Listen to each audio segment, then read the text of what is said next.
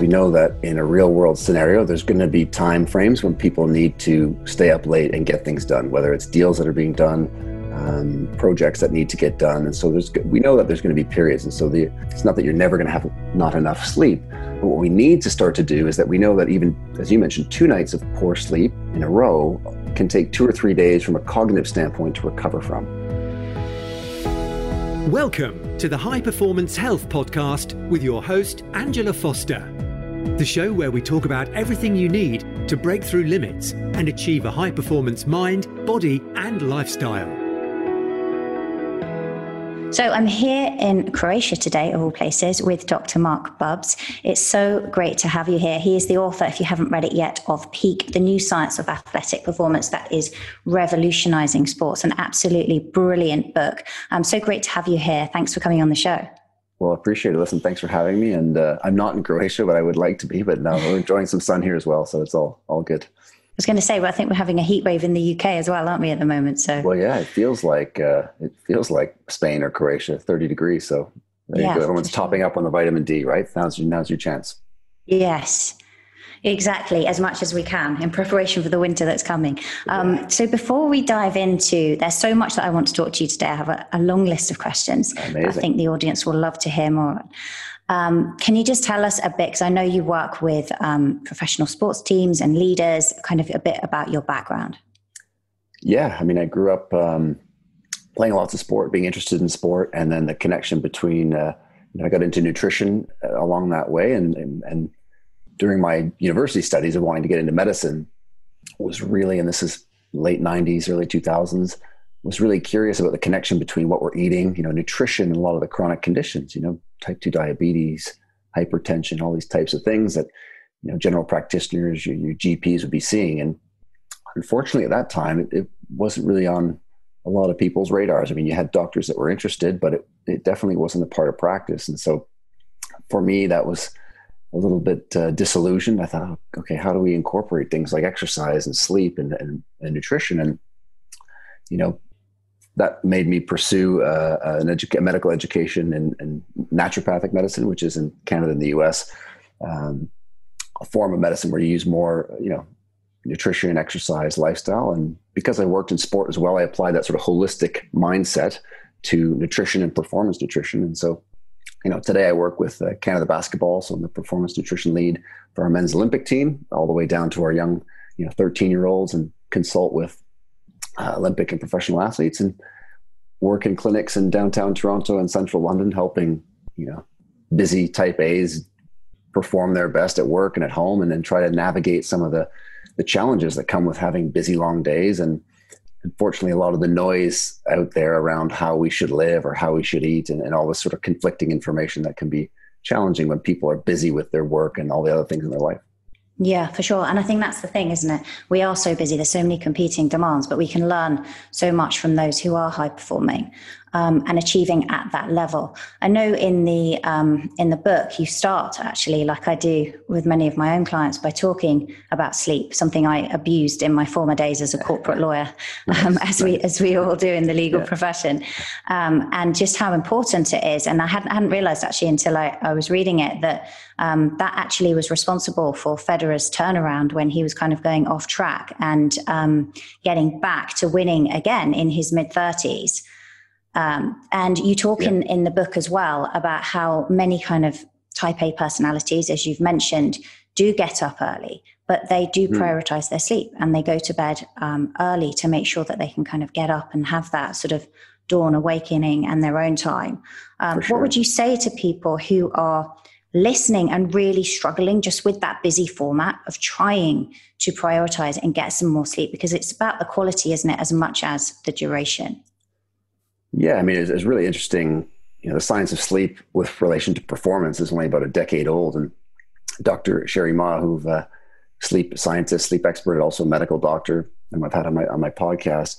Her work in the early 2000s was some of the first to uncover the effects of sleep extension. So basically, taking somebody who sleeps six and a half hours and giving them an extra hour or hour and a half of sleep on performance.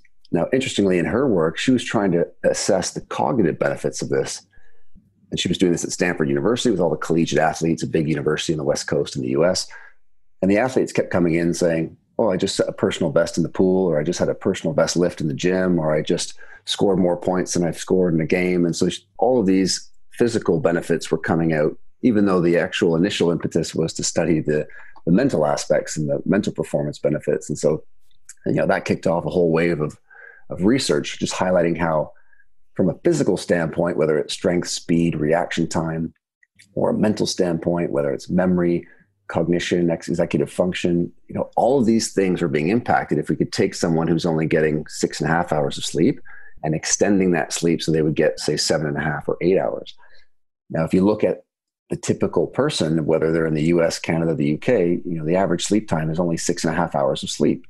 And so this applies to a lot of people. And alarmingly, you know, 30% of people get less than six hours of sleep. And that's when things really start to um, go wrong, so to speak. And so not only is there a capacity to improve mental and physical performance, but obviously in today's environment with COVID, you know, and then this is where we start to see how things intersect when we talk about wellness is that, you know, if you're not getting enough sleep, and this was a classic study done by a renowned professor Sheldon Cohen in the early 90s, and they actually in this study they inoculated people with the with the cold virus, which I don't think they can do these days in, in terms of the, the legalities of running studies, but but back then, they gave everyone the virus and they wanted to see what happened. If you got less than seven hours of sleep, how likely were you to be infected? And if you got less than six hours of sleep, and it was pretty alarming. I mean, if you got less than seven hours of sleep, you were three times more likely to catch the cold and flu.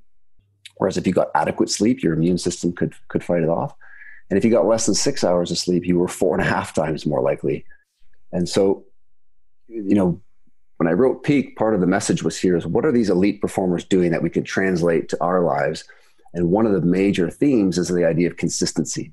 So whether you're performing at your work or your preferred sport, if you can't show up every day and be on your, your A game, if you simply miss days or you feel run down, tired, or sick, that in and of itself is a predictor of not being able to compete with the competition. And so sleep becomes this fundamental pillar because if we don't have sleep, all of a sudden glucose control to meals that we normally eat is worse you know mental function is worse immune system recovery. And so yeah we open the book with that. And it is a you know fundamental piece that unfortunately can kind of get pushed to the side when we think well there's not enough hours in the day so i'll just you know dip into an extra hours of sleep to get these things done yeah and i think it's um it's so interesting just reading all about that but also I think you're right. We do we do um, push sleep aside way too easily and quickly. It's almost like, well, do you know what? I can just skip a bit of sleep and then make it up. And that's very true in the corporate environment when you're pushing through and you're trying to get a transaction. And but that mm. could actually not be a series of days. It could be months. And I think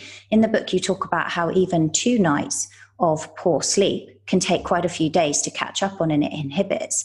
So, do you see then in that high performance is it's actually about, uh, you mentioned that consistency, it's about showing up every day and being that consistent as opposed to thinking, well, I can leave everything and just have this intense block, achieve a lot, and then recover later.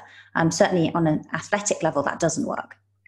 Yeah, I mean it's an interesting one because we know that in a real world scenario, there's going to be time frames when people need to stay up late and get things done, whether it's deals that are being done, um, projects that need to get done, and so there's we know that there's going to be periods, and so the the idea here isn't that you're never going to only get you know you're, you're it's not that you're never going to have not enough sleep, um, but what we need to start to do is that we know that even as you mentioned, two nights of poor sleep in a row can take two or three days from a cognitive standpoint to recover from. So some great work by Dr. Norah Simpson at Stanford University as well on that front. And so what are we doing between these bouts when life gets busy? You know, are we able to and in the research they call it banking sleep, you know, being able to if you know there's going to be a period of a week, 3 days a week or more that's going to be um, very busy and you're going to lack sleep, then what are you doing in the week or two beforehand to ensure that you're getting sufficient sleep to try to offset that? And you can't do it fully, but that's one of the strategies you want to start to think about. And the other one is just if it becomes the norm, like if if getting six hours of sleep just becomes the norm and you're doing that all the time, then it becomes a problem because we know now that you are sacrificing performance. You cannot perform as well um, from a mental standpoint, a physical standpoint. And they actually had there's a specific gene that codes for a very small percentage of people who are these genetically short sleepers And of course, all a lot of top executives and CEOs will say, "Well, I'm the person who only needs six hours of sleep," and so they put this to the test, and it's very small, like less than 0.05 percent of the population of genetically short sleepers. How much sleep did they still need to get? And the answer was still above six hours. And so the vast majority of us aren't those people. And so we do need more than that. And so it just reinforces we do need to be efficient with our time. And so if you're if we're always thinking just more hours in the day to accomplish something, we've got to become a little bit smarter with how we either train for an athletic endeavor or how we prioritize our time on a from a business standpoint. Yeah, and that's interesting because that's something you touch on as well in the book in terms of this kind of chronobiology as well, and whether you're an early morning type, and then looking at the circadian clock and seeing and looking at as well the differences in athletes and how their performance is depending on when they were asked to compete, as in what time of day, and then what chronotype they were. Um, now, I know, like with exercise, for example, there may be a best time for the average person to exercise, but at the end of the day, it's also the time that they're actually going to exercise, right? So I know, for example, for yeah. myself, that, you know, if I haven't done it in the morning, it might be better. I might have better coordination in the afternoon, but it probably is less likely to happen because life gets in the way. Mm-hmm. Um, in terms of like prioritizing things like that, how much do you focus on people's chronotypes and circadian clocks to sort of find the best time for them to do everything in terms of their exercise, maybe their most cognitive demanding, cognitively demanding work, their creativity, and things like that? Yeah, I mean, it's a very good question, and it's one that I think with a lot of things around nutrition, fitness, performance, mental performance, it's easy for us to start to put you know the marginal gains, the small buckets, uh, in front of the the big buckets, right, or what I call the big rocks, because oftentimes those smaller things can seem a little bit more um, you know they're, they're more cutting edge or they seem more exotic or more mm. appealing. Um, and so when we talk about timing with respect to training i mean absolutely the first most important thing is pick a time that you can train most consistently regardless of whatever time it is. If you can actually stick to it the most at that time that's going to offer you the best outcome in the long run because we know whether it's nutrition or training consistency is the best predictor of success. So if you decide well i, I want to exercise at six o'clock in the morning and then you show up one out of every four exercise sessions because you can't get up that early, then that's not the best time. Um, and so that would be the first suggestion there. And then when we when we talk about circadian rhythms, they're definitely you know important in terms of all of our cells run on this internal clock.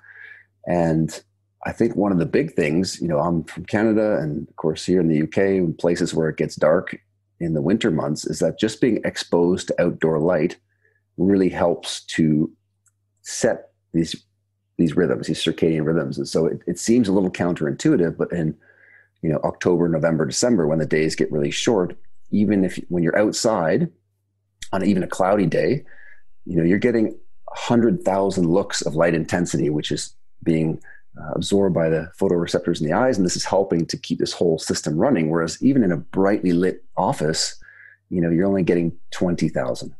And so, you know, in places in in North America, when it's cold out, you know, you go from your warm house to your warm car to your warm office, and nobody wants to step outside. And it can be a little similar in the UK, where it's you know cold and wet, and again, mm. we don't want to get outside at all. But th- that's an important part of that morning piece would be to get some morning light, e- even when it's darker and cloudy. So you know, go out for your morning coffee or tea and walk to the coffee shop, get outside from the office, even on break times in the morning, or if you have five minutes, those things seem small, but they're going to help in terms of, again, you know, keeping those circadian rhythms on point and also with things like, you know, mental focus and, and cognitive function. Yeah, for sure. And that helps actually, doesn't it, as well? I find if you if you get that kind of post lunch dip, I mean some of that comes down to blood sugar management, but mm-hmm. there is just that natural dip, that postprandial dip. If you go outside mm-hmm. and just go for a 10 minute walk, people often think they don't have time, but actually that light exposure just resets things. And then you've got some really good productivity remaining in the afternoon. Yeah, I mean, between the light exposure and a bit of movement, I mean, yeah, those two things can be great. And, and these days, just getting away from technology for five or 10 minutes, like getting away from your laptop and hopefully you can get away from your phone a little bit or put a something audio on and not, you know, just getting that mental break. Yeah, it's massive and it can really reinvigorate so that the afternoon you can be productive. Yeah, for sure. And that, that link to that actually is one of the things you focus a lot on in the book as well, is this concept of recovery. I think people push too hard, or often what I see actually is that people are pushing too hard too much of the time, but then they're also kind of not pushing hard enough for short periods, and they're definitely not recovering hard enough. So it's almost kind of we're not getting yeah. the polar extremes that we need to provide the right dose of stress with a lot of recovery to make us stronger. Um, what what have you found with that, and what would your kind of top tips be in terms of enhancing that, particularly as we get older? You want to get that balance right. Yeah, I mean, it's an interesting question, especially when you see the intensity at which Olympic and professional athletes train at. Um, you know, for the rest of us who are recreational athletes, and you know, even if you played high level sport when you were younger, if you have a, a day job, then you're a recreational athlete. Um, you know, it's more under recovery than it is overtraining, right? And and so the the training piece would just come from too much volume, too much of doing stuff. You know, we always feel like we want to get those extra spin sessions in or miles on the road. And because it's not planned in a really um, organized way, they almost become like junk miles, if you will. You know, they, they, they're not actually eliciting a big training adaptation. Uh, be, you know, the classic person who runs the same 5K every day, right? Your body mm. has adapted to that. So you're not getting a lot of training stimulus. Because you do it so often, your body is burning fewer and fewer and fewer calories to do it every time because you're getting more efficient. Um, and so and it can start to drain the system if you're training too hard. Um, it has a, a ner- an impact on the nervous system. And so you know as you mentioned we do want to get people you know if we talk about endurance training or even training in the gym apologies for that um, more polar training. So this idea of when you push hard you know push hard. Let's let's really let's really get into that fifth gear. But a lot of the times especially when it's aerobic we need to pull people back to being more on the easy side of things, more on the actual aerobic side, because I think a lot of people would be surprised that even when you go for a jog, if you pass a certain threshold, your body goes from being aerobic to anaerobic. So goes from breaking down body fat for fuel to flipping the switch to actually breaking down carbohydrates in your muscles much sooner than what you'd realize. And so one of the classic tests that we get people to do would be to take, you know, 180 minus your age. So if you're 50 years old, 180 minus your age, so that's 130, and then take 10 beats off of that. So Phil Maffetone's work, and that would be 120. And so when you're doing an aerobic session, you can't go above 120. And for a lot of people, they first do this, and it's like, geez, I can barely get above a walk. You know, if I jog for even a certain amount of time, my heart rate jumps up even higher than that, and that that lets us know that we need to train that that slow and steady energy system a little bit more and then when we go to do those intense sessions, we can surely do them, but we're actually spending too much time in the middle. And if you spend too much time in the middle, mm. that can start to wear out the nervous system. You're not getting the training stimulus. And, and so it just becomes, you know, we're not training smart enough. And so this is where you can get people who become, you know, a bit burnt out, sore all the time. They feel like they're not getting fitter or leaner. And so that's, that's typically what we would see there.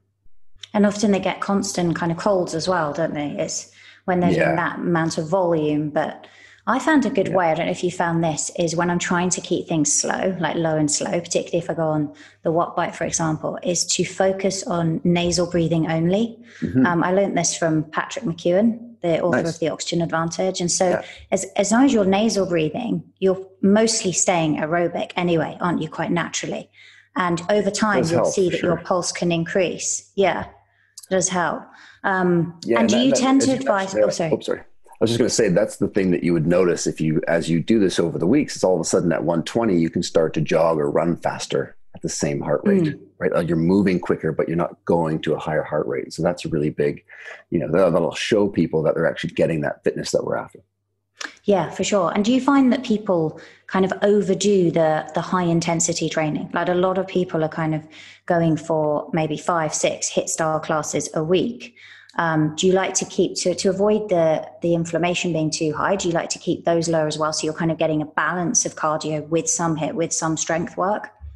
I mean, it sounds uh, counterintuitive, but it's almost like if you're deconditioned or if you're not very fit, then you can do more HIIT sessions, which sounds a bit counterintuitive, but it's because you're not fit. You can only get up to a certain intensity. I mean, it will feel intense to that individual, but you can't get to those really high uh, intensities. Whereas somebody who's very fit, you know, if we have a watt bike, especially because you can see the, the power output, I mean, the amount of output you can get from one session is going to be very intense and going to take several days to recover from. Mm-hmm. And so I think that's maybe where you get some people who become you know, more fit. And because HIIT sessions are fun and they're short and we get a nice endorphin rush, uh, it can be easy to kind of get pulled over to those. And, you know, they can certainly be a great part of a lot of strategies. I mean, Dr. Martin Gibala's work at McMaster in Canada on all the HIIT training, a really efficient way. But you do need to figure out, you, know, you always need to start with your goals. Like, what are you ultimately trying to accomplish? Because all the other things are just tools, right? HIIT training, aerobic training, hill sprints, whatever it is. You, you got to start to figure out which ones will best, you know, suit the goals that you're after. Yeah, for sure. Yeah, that's a very good point. And in terms of longevity, you talk quite a bit about blood, uh, blood glucose control, keeping inflammation long, and also the importance of muscle mass because we develop this anabolic resistance. And um, I think you refer to a study in the book actually that talks about how um, even just one strength training session was um, shown that it would improve glucose metabolism in those individuals, yeah. even just one session. For people that there's lots of people that just hate the gym, right? They just do. And they yeah. enjoy kind of, you know, cycling. No, they're not necessarily doing triathlon, but they love swimming, cycling, running, myself included. But I know I have to do the strength training. Where does the, the difference lie? Do we all really need to actually lift heavy weights as we age to, to counter the effects of sarcopenia? Or can you get, to, can you get those results with body weight um, alone? Yeah, I mean, again, it's um, it's fascinating how you know our bodies respond to the inputs that we give it. And so if we don't lift things um, and they don't have to be weights if we don't lift our kids or heavy things then the, the muscular system doesn't get challenged. And over the course of getting older especially as we get 50 60 70 we know that loss of muscle mass is actually you know a predictor of accelerated aging. Um, you know more so even more so in men than women but it is it's common across both. And so you know, how do we fit in um, resistance exercise. Now, again, going to the gym can feel inspiring for a lot of people, and for some people, it's like, oh my god, I do not want to go. You know, that's not for me. And, the good news is you don't have to. Um, you know, if you're if you've got little kids at home and you're a parent, then just pick up your kids. Um, you know, even when they're getting bigger, it's it's funny how even the children, and there's some great physiotherapists, movement therapists in the US, the children just having to hold on to you is good for their own strength, and you having to carry the children is good for your strength. Now, you know, if you're struggling with back issues or knee issues, you've got to build your way into that. Um, but that's one way to do it. I mean, just simply carrying your groceries home. You know, if, if especially in these mm-hmm. times, you know, take a couple of bags, go more often, and and carry them home. Uh, it's a great exercise for the core strength. It's great for grip, upper body strength, leg strength little things like gardening, lifting things around the backyard. You've got to be able to incorporate those things. And the tricky part is as we become more sedentary, when we, you know, when work accelerates or family life or, or what have you, we tend to sit more and your people are going to have more likelihood of having back pain, discomfort. And now all of a sudden they decide, well, I better not lift that because it might trigger my back. You know, these are the points when we got to figure out strategies for that individual to be able to lift things effectively. Like now's the time because just avoiding it is okay in the short term, but it's going to catch up to us in the long term. So we've got to find a way so that you can do your gardening or pick up your kids or pick up the laundry or whatever it is, so that you can get some of that that resistance. Because ultimately, your body, your muscles, which communicate with all the systems in the body, need to be challenged. And so we talked cycling. That's a great way to do it without having a big, you know, load on on on body weight coming down on on the on the feet and the legs. Uh, but resistance training, finding that right approach is is really key because it does you know translate well to longevity. Yeah, for sure, for sure. And um, the other thing you talk about, Ozzy, is is fueling the body correctly and the different types of diets that people do and how kind of engaging in something like the ketogenic diet um, you can actually end up, or even going low carb, because you feel like maybe a lot of people do this, don't they? If they're in a sedentary job to kind of counter those effects, they go very low carb or keto because they find that it helps improve that mental cognition and it helps them to stay lean. But you can quickly start to lose out on some of the rich kind of polyphenols in the diet and the fiber that helps to keep their microbiome healthy. Um, and you talk quite a lot about that in the book and about how to keep those gut junctions tight. And I found that um, a, a great chapter because it summarizes really well for people how they can optimize their microbiome. Um, but you also talk about the difference in people's gut bacteria and how they metabolize sugar and they are more likely to gain weight or lose weight. I think there were some studies done in mice depending on what their microbiome looks like. Um, and one of the main things is to focus on diversity Do you have principles that you use with your own clientele and with athletes to try and help them optimize their microbiome? Yeah, I mean that's again just through general, not in specific any problems. Yeah, yeah. Um, actually, just quickly, I'll circle back to our previous question there around exercise, just to give people a bit more concrete. So, if you're really looking for the minimum effective dose for resistance exercise, it's literally only ten sets per body part in a week. So you can do in 15 minutes twice a week or 20 minutes twice a week. Heck, even 10 minutes if you start out with. You can you can squat, push, pull things, and you're you're finished with your routine. And so, you know, that's something that you always want to think about. What's the minimum I have to do to really maximize the benefit?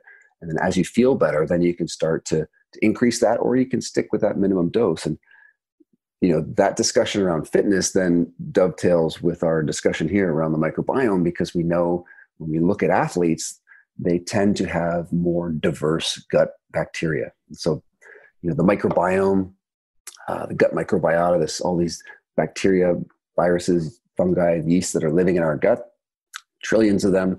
Uh, it's a fascinating area of research, but it's it's leading a lot of um, it, it's creating more questions, obviously, than, than answers at the moment because you know are these things driving our health or is our health driving the, the bacteria that we see present. And so, you know, some of the common themes we see is that again, if we build aerobic fitness, we're going to have a really much better chance at having more diverse gut bacteria. So that's a good thing. So if you talk about it's not just for, you know, it's not just exercise to be fit, but it's also for your for your health and how well your immune system functions because all these bacteria in the gut play a key role uh, in our immunity as well as producing uh, vitamins, minerals, etc.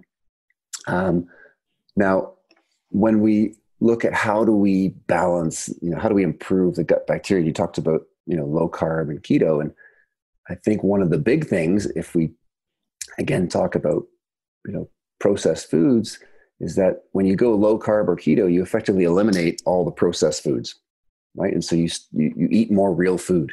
And that's one of the best predictors, again, of having more diverse gut is to consume um, more variety of food and more real food. And regardless if you're, you know, low fat, higher carb or lower carb, higher fat, the theme here is that if, if you can stick to more real food, then that's going to be a real big predictor of having more diverse gut. And again, you know, the UK, Canada, the US, 50% of everything we buy is ultra processed, right?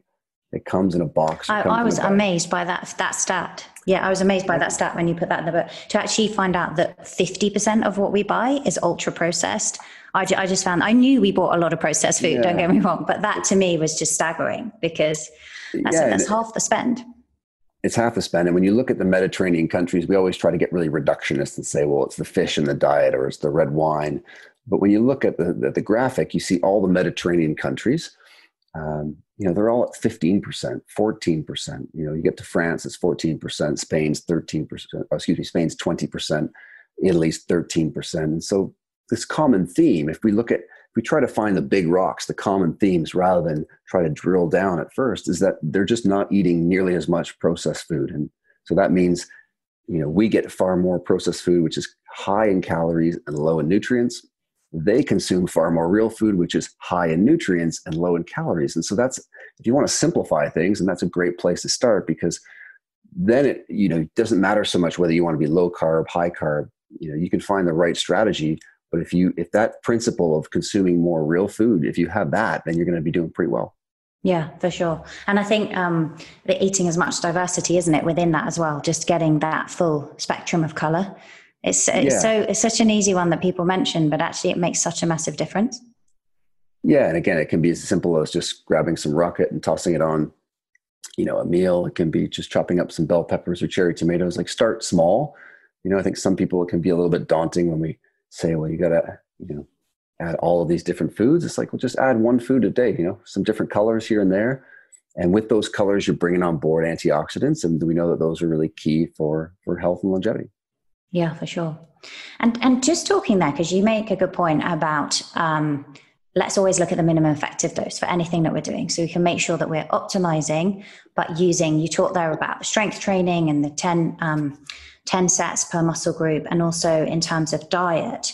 You talk as well in the book about automaticity and making mm-hmm. things a habit and how Um, you know, inspiration and motivation are both quite short term, but then so is discipline. And so, what we need to do is to use that discipline to create strong habits, because then that frees up mental mental space. Sorry, mm-hmm. um, to allow us to focus on more cognitively demanding tasks. But you also don't question it. Um, you were saying, I think, in the book about how when you get in the car, you don't question the fact that you're going to put on your seatbelt. So, if you're a morning exerciser and you get up and every day you just exercise, it becomes so automatic. And I think that is something that I've I've definitely been working on myself over the, the last few years. And I just wanted to ask you, what have you found the things, maybe for yourself as much as your clients, that are the key things to make automatic that then just make everything else easier? Yeah, I mean, I think that's a really big theme that you know we see the movies, the TV commercials, and it looks like every Olympian wakes up at 5:30 and they're just dying to get out there. They just can't wait to go train. and that is completely untrue. They're like the rest of us. They, the alarm goes off and they, you know, they'll mumble or swear under their breath and but the big difference is, you know, they just do it. There's no question whether they're going to get up or not. And it's not at some point it was because they were inspired or motivated. And at some point it was because they were disciplined but that is the really fascinating thing that we think of, even discipline. Like this is a finite resource. We only have so much discipline, and we can't keep using it more and more every day to get to where we're going. And I think the example of, a, of the seatbelt is terrific, right? I mean, this is one when I was reading the research around, you know, you sit in your car, there's no thought about putting your seatbelt on, right? You're like Pavlov's dog. You sit, you grab, you put it on. And ultimately, with, with whether it's exercise, uh, nutrition, that's, that's where we're trying to get to I don't want people making food decisions five times a day, every day, right? You've got enough things to do in your life.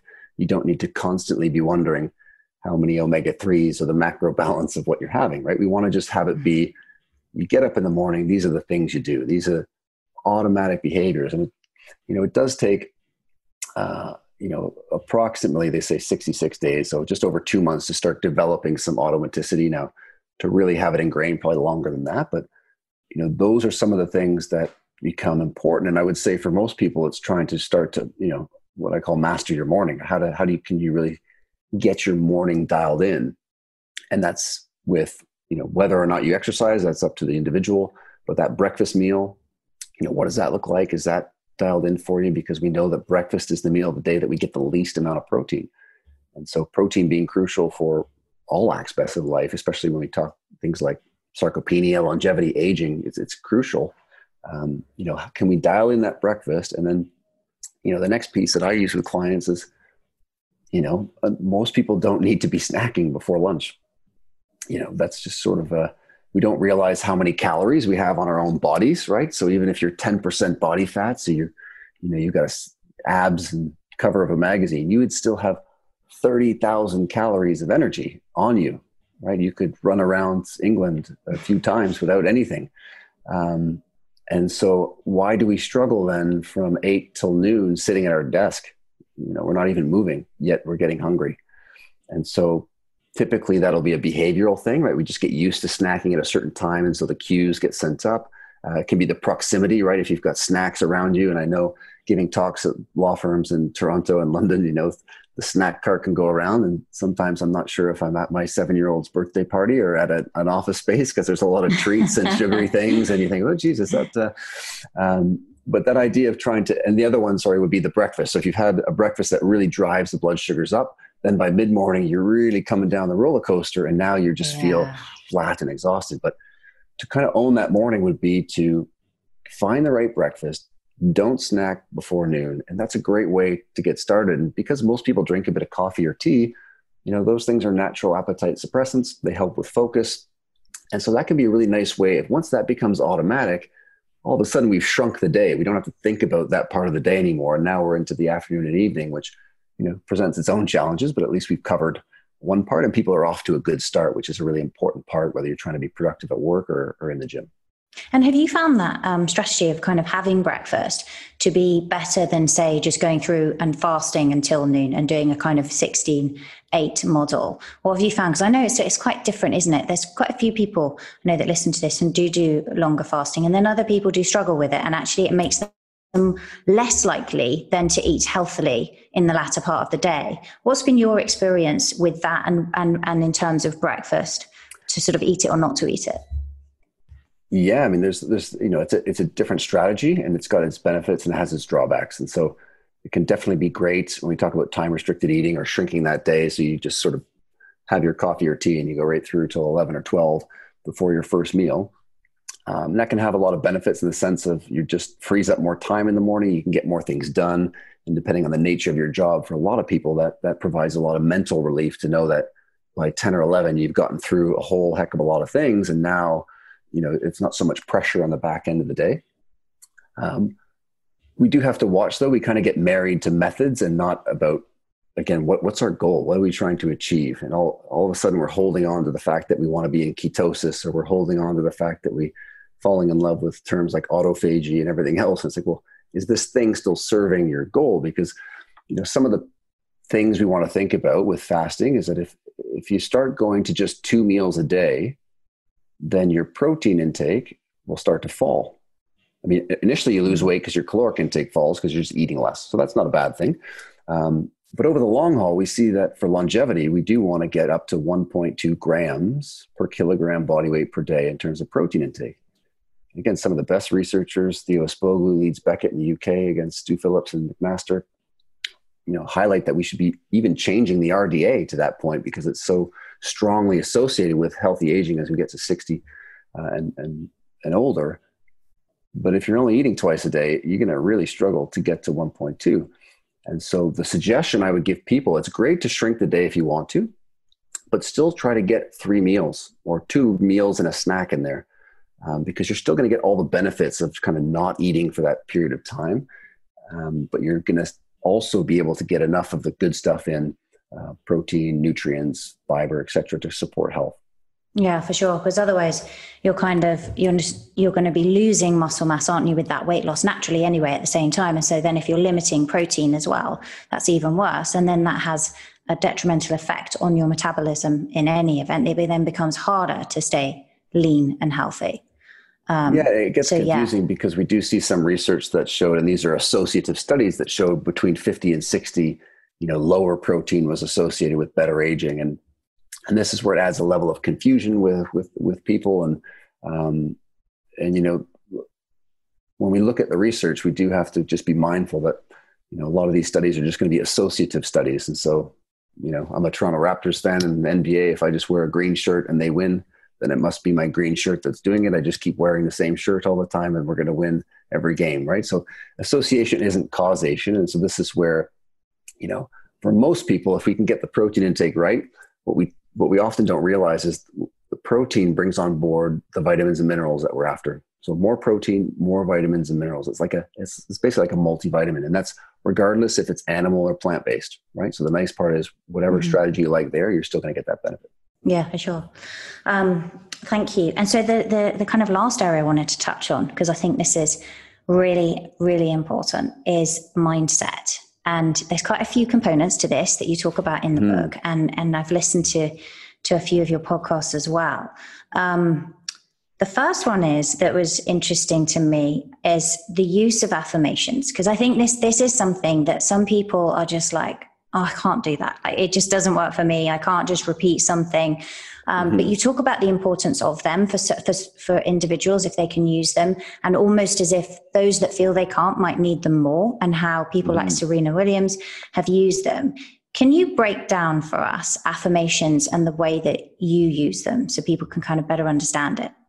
Well, I think it's um, I mean, mindset, when you look at elite professional sports, I mean, they often talk about the six inches between your ears is what separates the, you know, the truly greats from the not so greats. I mean, you know, whether it's a golf or tennis, the, the, the difference in skill between a lot of the players is, is very minimal, right? It's, it's that belief. You look at a player like Novak Djokovic. I mean, how does he always get the ball back when you look at other players who look perhaps more athletic, more powerful, uh, more agile, yet they can't do what he does. And so there's that element. You know, you talk about women's tennis. If we stay on tennis, Serena Williams as well, just that that mindset piece. And I think the one of the things that we don't realize is naturally as humans we default to negative thoughts right? We're from an evolutionary psychology standpoint we're worried about what's around us in the environment. And so we default to um, you know negative thinking or worry. If we circle back to our initial discussion on sleep, we know that if your sleep total falls, if you don't get enough sleep, then all of a sudden your negative thoughts start to increase as well. Um, and you actually, if we wrap this up with being busy or stress, you start working 65, 70 hours a week, a week. Now all of a sudden, you know, areas of the brain that are radars for threat, like the amygdala, they start to act up as well. And so all of a sudden we're more in a negative mode. We're thinking about self a lot for preservation, and we've got this this stress level up. And so this can lead to a lot of negative self talk. Um, and we see in the research as we get into middle age, you know, they call this the U shaped happiness curve, is that happiness levels start to decline to their lowest points in middle age and start to ramp back up around 47, hmm. 48. And so, you know, positivity is a really important aspect that we don't realize when life gets busier especially in middle age when it gets a bit more serious with work and other things, that we are not training this aspect of mindset, which is trainable, right? Positivity is a trainable skill, and it's one that the best athletes in the world are using to be the best. And they don't do it because it's a nice thing to do, they do it because it's an essential thing to do. And so I think this is a really key part about, you know, and again, a lot of people aren't going to gravitate towards it initially it's going to feel a little bit hokey or a little bit um, but putting pen to paper and you know writing down three things in the day that were positive for you and how it made you feel you don't need to take half an hour to do this it can be less than two minutes um, but to know that positivity is trainable and so your mindset how you view things how you view if there's going to be something great happening next month or next year or you remain in a state of constant worry that's a trainable skill and we all need to to do that. And so, it, again, it's been amazing to see some of the elite sports psychologists across many uh, Olympic and, and, major sports and how they use that. And the response you see from not only elite athletes, but the coaching staff, elite coaches, people in uh, management, upper management. And so it's definitely one, if you don't naturally gravitate towards it, I would, and you're looking to improve performance, it's, de- it's definitely got to be on the things that you need to start to, uh, to address.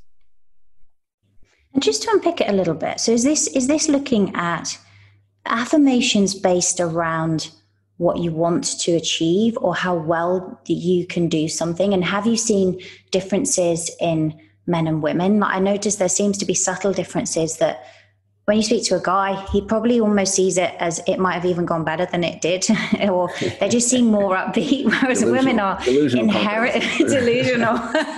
That's one way of putting it. Contingent or delusional. Yeah. But women just seem to be kind of, you know, in the same way they're more conscientious, and you see that often with girls at mm-hmm. school at a younger age. You know, they're mm-hmm. they're a little bit more mature than the boys um, at a younger age, but they also seem more conscientious and more concerned that mm-hmm. if someone says something that that might be a criticism or that they didn't do it right and that and that's a massive generalization right because there's plenty of boys and men that are like that too but i just wonder do you, that inner critic how do you use an affirmation or affirmations to overcome that? Are you writing in the positive of, of what you want to achieve? So, like in the example of an athlete, if they want to win their next competition, how, how, do, how would you advise someone to use affirmations in terms of actually physically writing it out? Yeah, and I should probably have mentioned it's it's you know training positivity. There's different methods that you can use, and the one I suggested earlier around noting positive things and then writing out how you feel that would be one method. Affirmations would be another, and that's the idea of you know, with Serena Williams in the book, we talk about how, you know, you can, again, the greatest female tennis player, maybe arguably of all time, with a few others, between, you know, sets, she's writing in a notebook after winning 15, 18 majors, little notes like, I will move up, I will add spin, I will win, you know, these types of things that are positive affirmations.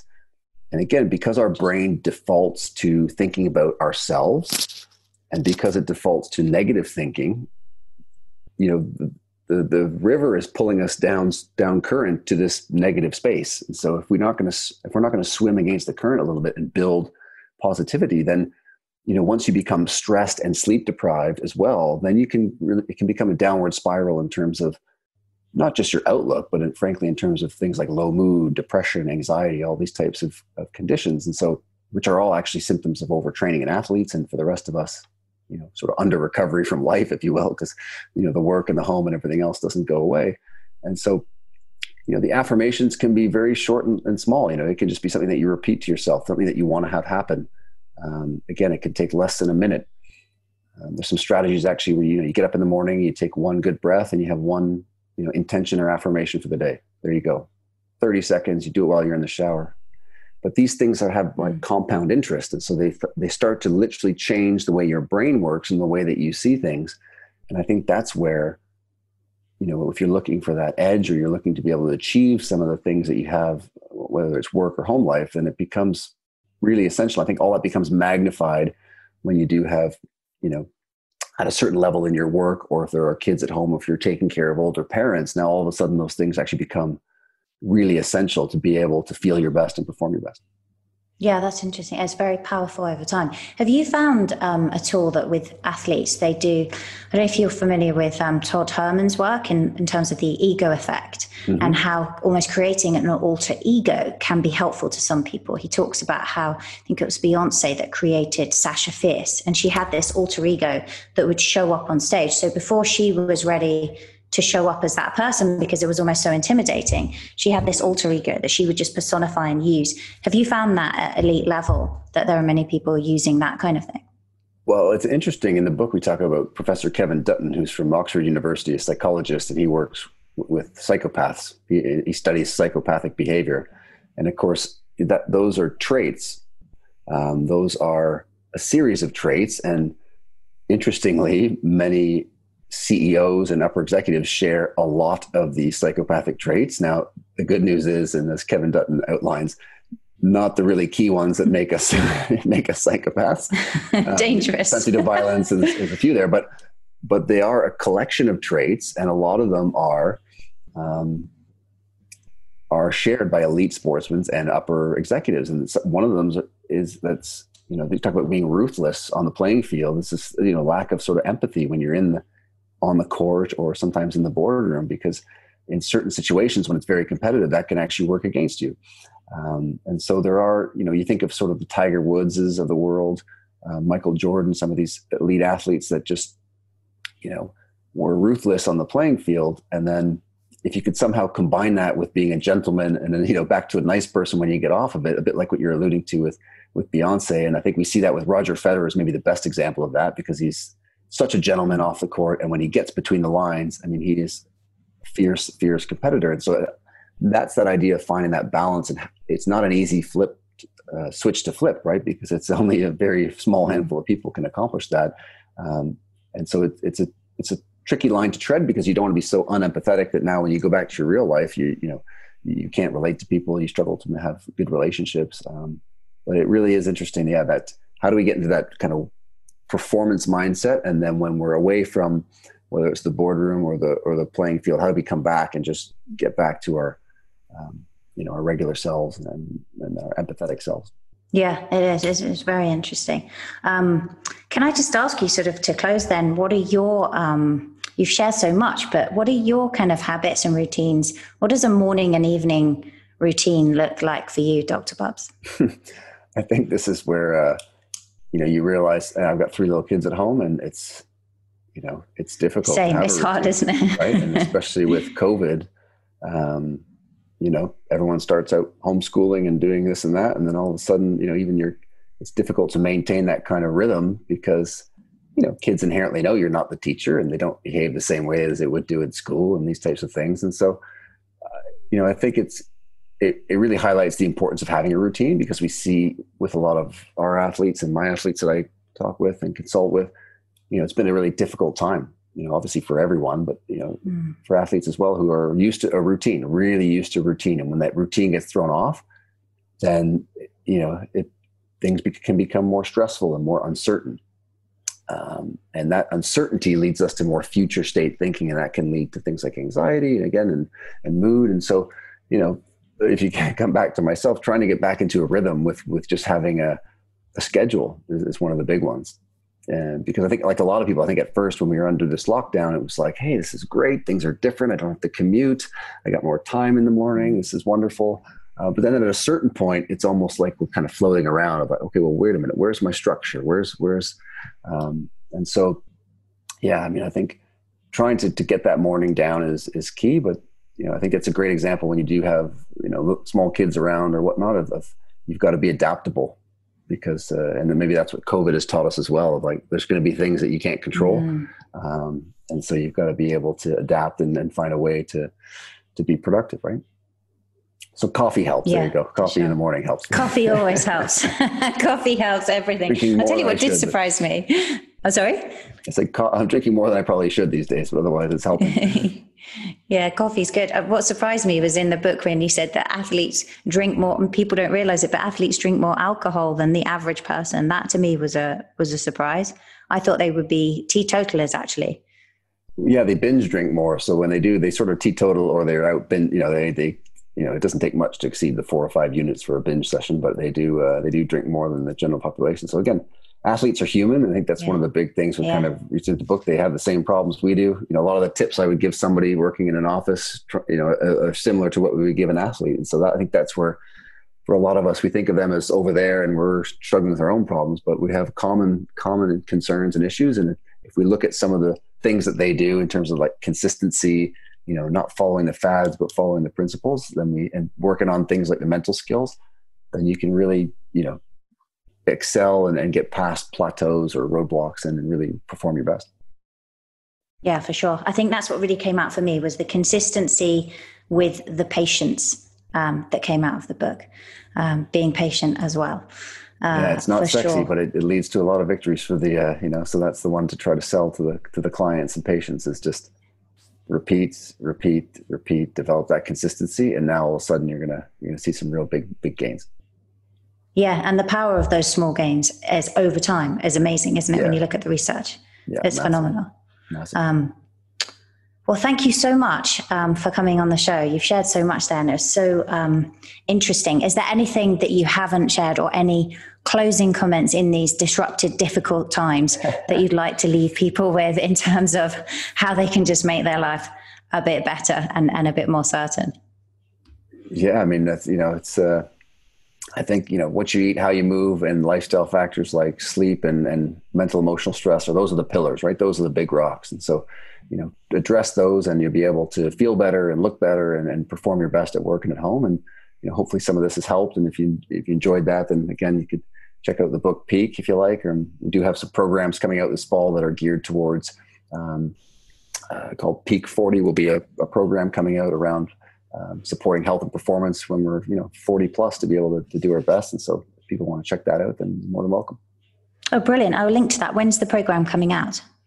Uh, so that will actually be in the in likely the end of 2020, early 2021. Um, and so you know, I'll have some information coming out about that as we go. But, uh, but yeah, Okay, amazing. And I will link to the book, um, Peak the New Science of Athletic Performance, that's revolutionizing sports, an absolutely brilliant book. And also, where can people find you um, in terms of your website, social media? Where are you most active?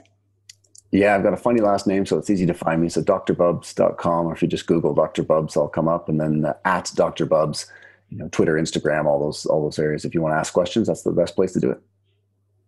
Amazing. Thanks again. And I will link to that in the show notes. Thanks for coming on. Terrific. Appreciate the time. Thanks so much for having me. Thanks for listening.